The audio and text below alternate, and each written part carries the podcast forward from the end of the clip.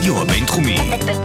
בינתחומי. 106.2 FM. הרדיו הבינתחומי. הרדיו החינוכי של המרכז הבינתחומי.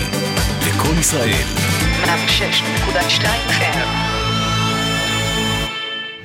החמוצים. פרופסור בועז בן דוד ופרופסור גלעד הירשברגר. במבט פסיכולוגי על בחירות 2019. עברנו לנושא השני שלנו היום, שוב פרופסור בועז בן דוד, פסיכולוג קוגניטיבי, בית הספר לפסיכולוגיה במרכז הבינתחומי, ופרופסור גלעד הירשברגר.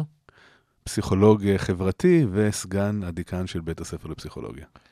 אה, ואנחנו יושבים ביחד ומקטרים כל שבוע על מערכת הבחירות. חשבנו שלא יהיו דברים מעניינים שקורים, אבל כל שבוע קורים דברים מעניינים, ואנחנו עכשיו דווקא לא נסכם את מה שהיה השבוע, אלא נספר על משהו שהתחיל עוד לפני השבוע, הימין החדש.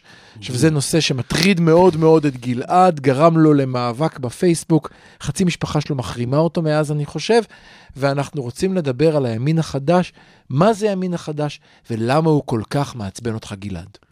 אה, אני לא הייתי אומר שזה מעצבן, אבל אני אה, כן אה, חושב שיש כאן שאלה שהיא מאוד מעניינת, שוב, מבחינה פסיכולוגית, כאשר אה, אכן מה שקרה זה שהצלחתי לעצבן לא חצי מהמשפחה שלי, אלא אפילו יותר גרוע, חצי מהמשפחה של אה, אשתי, שזכתה בשיחות טלפון נזעמות, אה, פשוט משום שהעליתי את השאלה, האם הימין החדש הוא סוג של alt-right? אז עצור שנייה, בוא תסביר למאזינים מה זה alt-right. אוקיי. אז ה alt-right זאת בעצם uh, הגדרה מאוד מאוד רחבה לתנועות uh, ימין שונות בארצות הברית, שמגדירות uh, את עצמן, חלקן מגדירות את עצמן כ alt-right, כסוג של ימין אלטרנטיבי. יש טווח מאוד רחב של אנשים שמאמינים ב alt-right, החל מ... פיטר ברימלו, שהוא uh, היה עיתונאי לשעבר, והוא מחזיק בדעות אנטי-הגירה, אבל לא שמעתי אותו אומר אף פעם שום דבר אנטישמי, ועד לאנשים כמו דייוויד דיוק, או קווין מקדונלד, שהם אנשים שמחזיקים בעמדות uh, מאוד מאוד קיצוניות בנושאים רבים, וכל התיאוריה שלהם טבולה עמוק באנטישמיות. עוד כמה שאלות. האם alt-right מוגבל לארצות הברית או שהוא קיים גם באירופה? לא, אז ה alt-right זה מושג שיוצא מארצות הברית, אבל מה שקורה באירופה היום, הוא במידה רבה מזכיר תנועות מסוימות בארצות הברית. אני חושב שהתנועה המעניינת ביותר באירופה בהקשר הזה, זה ה-AFD הגרמני, Alternative für Deutschland. Alternative für Deutschland, כן, שזאת, שזאת uh, תנועה של אנשים מאוד מאוד uh, מנומסים.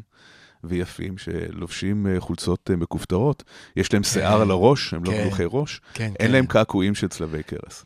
אבל נכון. כששומעים את מה שהאנשים האלה אומרים, אה, לא בכדי מכנים אותם נאצים בחליפות, כי העמדות שלהם הן עמדות מאוד מאוד קיצוניות. אגב, בשני, בשני נושאים עיקריים, אחד זה נושא הגירה, שהוא מאוד חם באירופה, אבל גם בנושא הזיכרון. וכאן אנחנו מתחילים להיכנס לנקודות ש...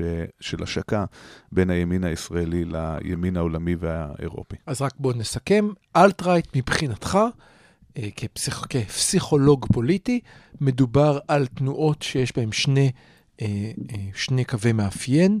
האחד מהם הוא התנגדות אל ההגירה. בו אני מניח שאתה גם מדבר בטח על דגש על מדינת הלאום לעומת ההגירה שבאה מבחוץ, הגנה אולי על מדינת הלאום. שני הוא התעסקות בזיכרון, מה אנחנו, איך אנחנו מתייחסים אל ההיסטוריה. והשלישי הוא המהוגנות. זאת אומרת, לא עוד הפרחחים שמסתובבים ברחובות, אלא אה, אנחנו אומרים את מה שאומרים הפרחחים ברחובות אולי, אבל עם חליפה ועניבה או, בצורה או חושבים, מיושבת. חושבים.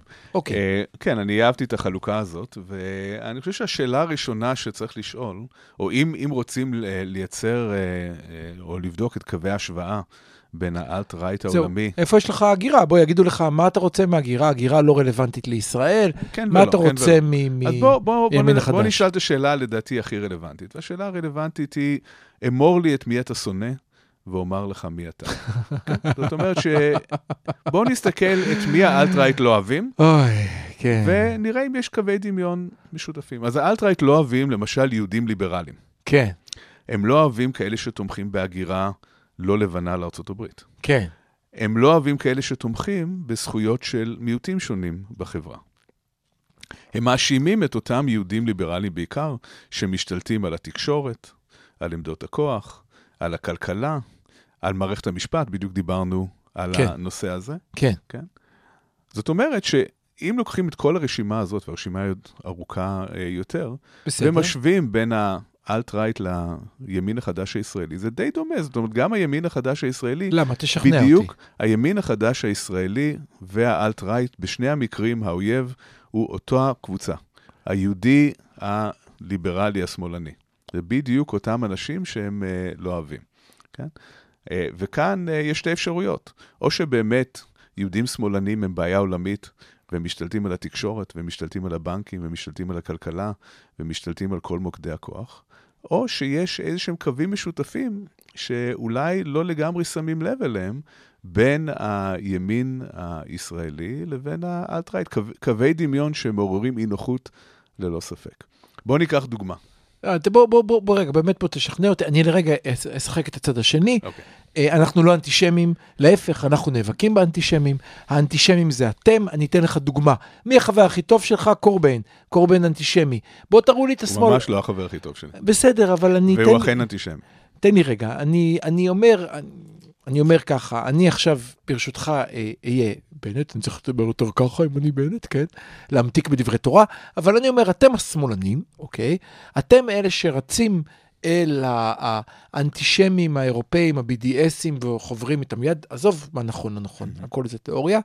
אני מגן מפני האנטישמיות. איך אתה מעז להגיד שאני חובר על גורמים, אנטי, גורמים אנטישמיים?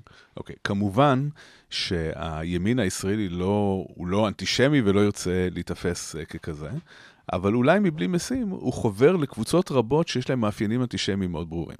אפשר לראות את זה על ידי אה, ההתלהבות הגדולה מאוד מדונלד טראמפ וכל מי שסביבו, שאולי טראמפ עצמו לא חוטא בכך, אבל חלק גדול מהרשת שסביבו הם אנשים אה, בעלי היסטוריה בעייתית של אה, התבטאויות.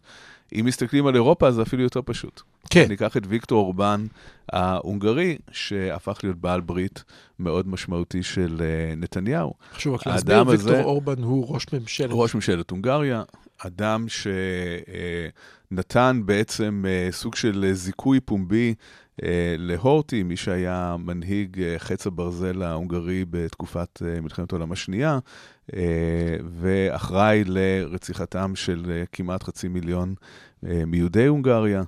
אה, נשיא פולין הנוכחי, שהוא גם אה, ימין קיצוני, מכחיש את, אה, אה, את. אה, ההאשמה או את ההשתתפות של פולנים אה, במעשים הנוראים שקרו על, ב- בפולין אה, בתקופת השואה. ממש עוסקים שם בשכתוב היסטוריה מאוד כן. מעניין. נכון, נכון. עכשיו, אה, זה שהימין הישראלי נותן יד לכך אה, בשביל לזכות ברווח פוליטי, זו תופעה שהיא מעניינת, אי אפשר של להתכחש לזה, ואי אפשר אה, שלא לראות את קווי הדמיון של את מי האנשים האלה לא אוהבים. בואו ניקח את ג'ורג' סורוס. אוקיי. כן? ג'ורג' סורוס הוא האויב הגדול של ויקטור אורבן. ג'ורג' סורוס יהודי, הונגרי, אה, עשיר מאוד, ליברלי מאוד, שתומך בכל הארגונים הליברליים השונים. כן. אה, נשיא הונגריה אה, אה, רואה בו אויב של האומה ההונגרית, ומי שמיד מצטרף אליו בהאשמות האלה, הם לא רק אה, נתניהו, בעיקר נתניהו ג'וניור, כן? בעיקר אנחנו רואים את הבן של, את הצל, אפשר לומר, במושגים אה, יונגיאנים, שמבטא בצורה מאוד ברורה. את האיבה שלו כלפי האיש הזה. אז קווי הדמיון קיימים, לא ניתן אה, כל כך להתכחש להם. אבל עכשיו אתה תיארת כוון דמיון, אה, אתה קצת, על, אני, אני, אני חייב לשחק את המשחק הזה. אתה, אתה הולך כאן על טענה מאוד מאוד קיצונית. למה אתה נדבק אל הימין החדש כאל ארט-רייט, ולא אל הבית היהודי, ולא אל ביבי? למה, מה בימין החדש, איכשהו ממותג עכשיו, גורם לך להרגיש שיש פה סממנים או. אה, של אלט-רייט? מה מיוחד בו? נכון, זאת שאלה מאוד טובה. אה, מה שהיה בבית היהודי עד עכשיו, דווקא היה בסדר מבחינה מסוימת, בגלל שלא הייתה הסתרה של האג'נדה האמיתית. בבית היהודי יש את כל האורית סטרוקים ואת הסמוטריצ'ים ואת האורי אריאלים ואת כל האחרים שלא, אה, לרגע לא מהססים לבטא את העמדות האמיתיות שלהם אה, לגבי ערבים, לגבי אה, הומוסקסואליות, לגבי שמאלנים, לגבי כל דבר שביניהם הוא מתועב. אבל הם לא על הפוסטר, על הפוסטר אתה רואה בנט זה אח. איילת זו אחות. אוקיי, אוקיי, אתה לא רואה אותם על הפוסטרים נכון, אף פעם. ניסו להחביא אותם אה, עד היום, אבל את סמוטריץ' מאוד קשה להחביא, כן, והוא כל פעם מתפרץ החוצה, כל פעם קופץ. להם הסמוטריץ'. הוא גם זכה עכשיו בבחירות, הוא עכשיו יושב נכון, ראש האיחוד נכון, נכון. הלאומי. יש לו, הרבה מאוד כוח בתוך הקבוצה הזאת, והם רצו להפריד את עצמם. הם רצו להיות יפים ונקיים, אה, בלי כל ה- הבגאז' שסוחב איתו סמוטריץ'. הם, אתה מתכוון, הימין החדש. הימין החדש, כן. ולכן הוא דווקא מסוכן יותר, כי הוא נראה מעוגן יותר, הוא נראה מטורף פחות, אבל דווקא בגלל- זה יכול להיות שהוא מסוכן הרבה יותר. אז אתה אומר, הסכנה שיש לנו, הסכנה בעיניך של הימין החדש, הוא שהם עדיין חושבים, חושבים סמוטריץ', אבל מדברים בנט. הם אה, חושבים אה, סמוטריץ' ומדברים אפילו יותר יפה מבנט. זאת אומרת, הם, אה, הם, הם מנסים להציג אה, איזושהי תמונה מאוד נקייה ויפה, כשהמטרה כאן, והסיבה שצריך לשים אותם על השולחן היום, המטרה כאן היא די ברורה. הם לא הקימו מפלגה בשביל להיות עוד מפלגת אה, לוויין ימנית. נכון. אה, זה בעצם אה, סוג של... לא רוצה להגיד אה, וירוס, זה נשמע רע, אבל זה, זה איזשהו סוג של אה, אה, ארגון תגיד לי, אתה רוצה שרוצה- שיתבעו אותנו? תגיד לי. שרוצה להיכנס לתוך התא, לתוך אה, אה, הליכוד, להשתלט עליו אה, מבפנים, כי גם בנט וגם שקד, השאיפות הפוליטיות שלהם לא מסתיימות במשרד החינוך ומשרד המשפטים. והיו דברים בעבר, זאת אומרת, היו לא מעט מקרים שבמפלגה נכנסה לתוך מפלגה אחרת, והשתלטה מבפנים והפכה את אה, הראש שלה לראש המפלגה. כך קרה, כך גם, גם במח"ל, שהוא מחנה חירות ליברלים, וגם אמת שהייתה מערך של מפלגות, ראינו דברים כאלה בעבר, זה לא חדש. נכון, אה, אם כי אם הם יצליחו לעשות את המהלך הזה, זה כן יהיה מהלך מאוד אה, דרמטי, אבל כן צריך להצביע על מי הם האנשים האלה ומה הם, אה, מה הם מבטאים. זאת אומרת, איזה סוג של אג'נדה ואיזה סוג של אידיאולוגיה עומדת מאחוריהם. אז אני בדקה שנשארה לי רוצה להעיר זווית אחרת, שאותי נורא מעניינת. אותי נורא מעניינת זווית אחרת. אני חושב שבנט הגיע לסיטואציה שהיא יותר מורכבת ממה שתיארת עכשיו. בנט הגיע לסיטואציה שהוא מוכר את אותה סחורה פעמיים. שבנט הבין שאי אפשר למכור את אותה סחורה פעמיים. היחיד שמצליח היום בכל המערכת הפוליטית לקחת את אותה קופסה, למכור אותה עם אותה עטיפה שוב ושוב ולהצליח, זה ביבי. כל אחד אחר במערכת הפוליטית בשביל להצליח חייב להגיד אני החדש. למה ביבי יכול? כי הוא אומר אני ממשיך. כל האחרים צריכים לתת סיבה למה לא להצביע אחרת. והסיבה למה לא להצביע אחרת, במיוחד בימין, יכולה להיות רק אחת. אני חדש, אני אחר. אנחנו אתם מקבלים פה משהו שלא היה קודם. ומה שבעיניי מטורף ומרתק, הוא שהוא לוקח את אותה סחורה בדיוק. אין כאן שום דבר חדש, זה אותו בן אדם, עם אותה, עם אותה שותפה על הדרך, אבל בגלל שהוא אומר אני חדש, בגלל שהוא שם במותג את המילה חדש, בגלל שהוא מסביר, לא, אני עכשיו בלי ההם כי אני חדש, ברגע הזה הוא יכול למכור את עצמו כמשהו חדש, זה בסדר, אני שוב בוחר בחדש, אני שוב בוחר באחר, אני שוב בוחר במשהו מגניב ויפה. נכון. אני רוצה להתעכב על מה שאמרת קודם, על, על נתניהו והמסגרת הפוליטית של הליכוד. מה שברור לגמרי לכל פוליטיקאי היום, זה שהמסגרת הפוליטית היחידה שכנראה תנהיג את המדינה בשנים הקרובות, עד כמה שניתן לראות, אלא אם כן יקרה איזשהו נס ומפלגות השמאל-מרכז יתאחדו, זו הליכוד. ולכן גם הימין החדש הזה לא מתכוון להיות ימין חדש יותר מדי זמן, הוא מתכוון להיכנס לליכוד, אה, כי זאת המסגרת היחידה שמקרבת אותו לשלטון. אז אנחנו נסכם. דיברנו על הימין החדש. פרופסור גלעד הירשברגר טוען שמדובר בגרסה ישראלית של האלט-רייט, שמותם אלה שמדברים על מדינת הלאום, שונאים את אותם אנשים כמו האלט-רייט, אבל ההבדל המשמעותי הוא שלהבדיל מימין ישן במרכאות, הימין החדש אומר דברים יותר קיצוניים מהימין הישן, אבל לובש חליפות יותר יפות ומעונבות מהימין הישן. אז יש לנו דעות קיצוניות יותר, בלבוש הרבה הרבה יותר מהוגן. זה אותו יין ישן, אם זה יין בבקבוק חדש. החמוצים, פרופסור בועז בן דוד ופרופסור גלעד הירשברגר. במבט פסיכולוגי על בחירות 2019.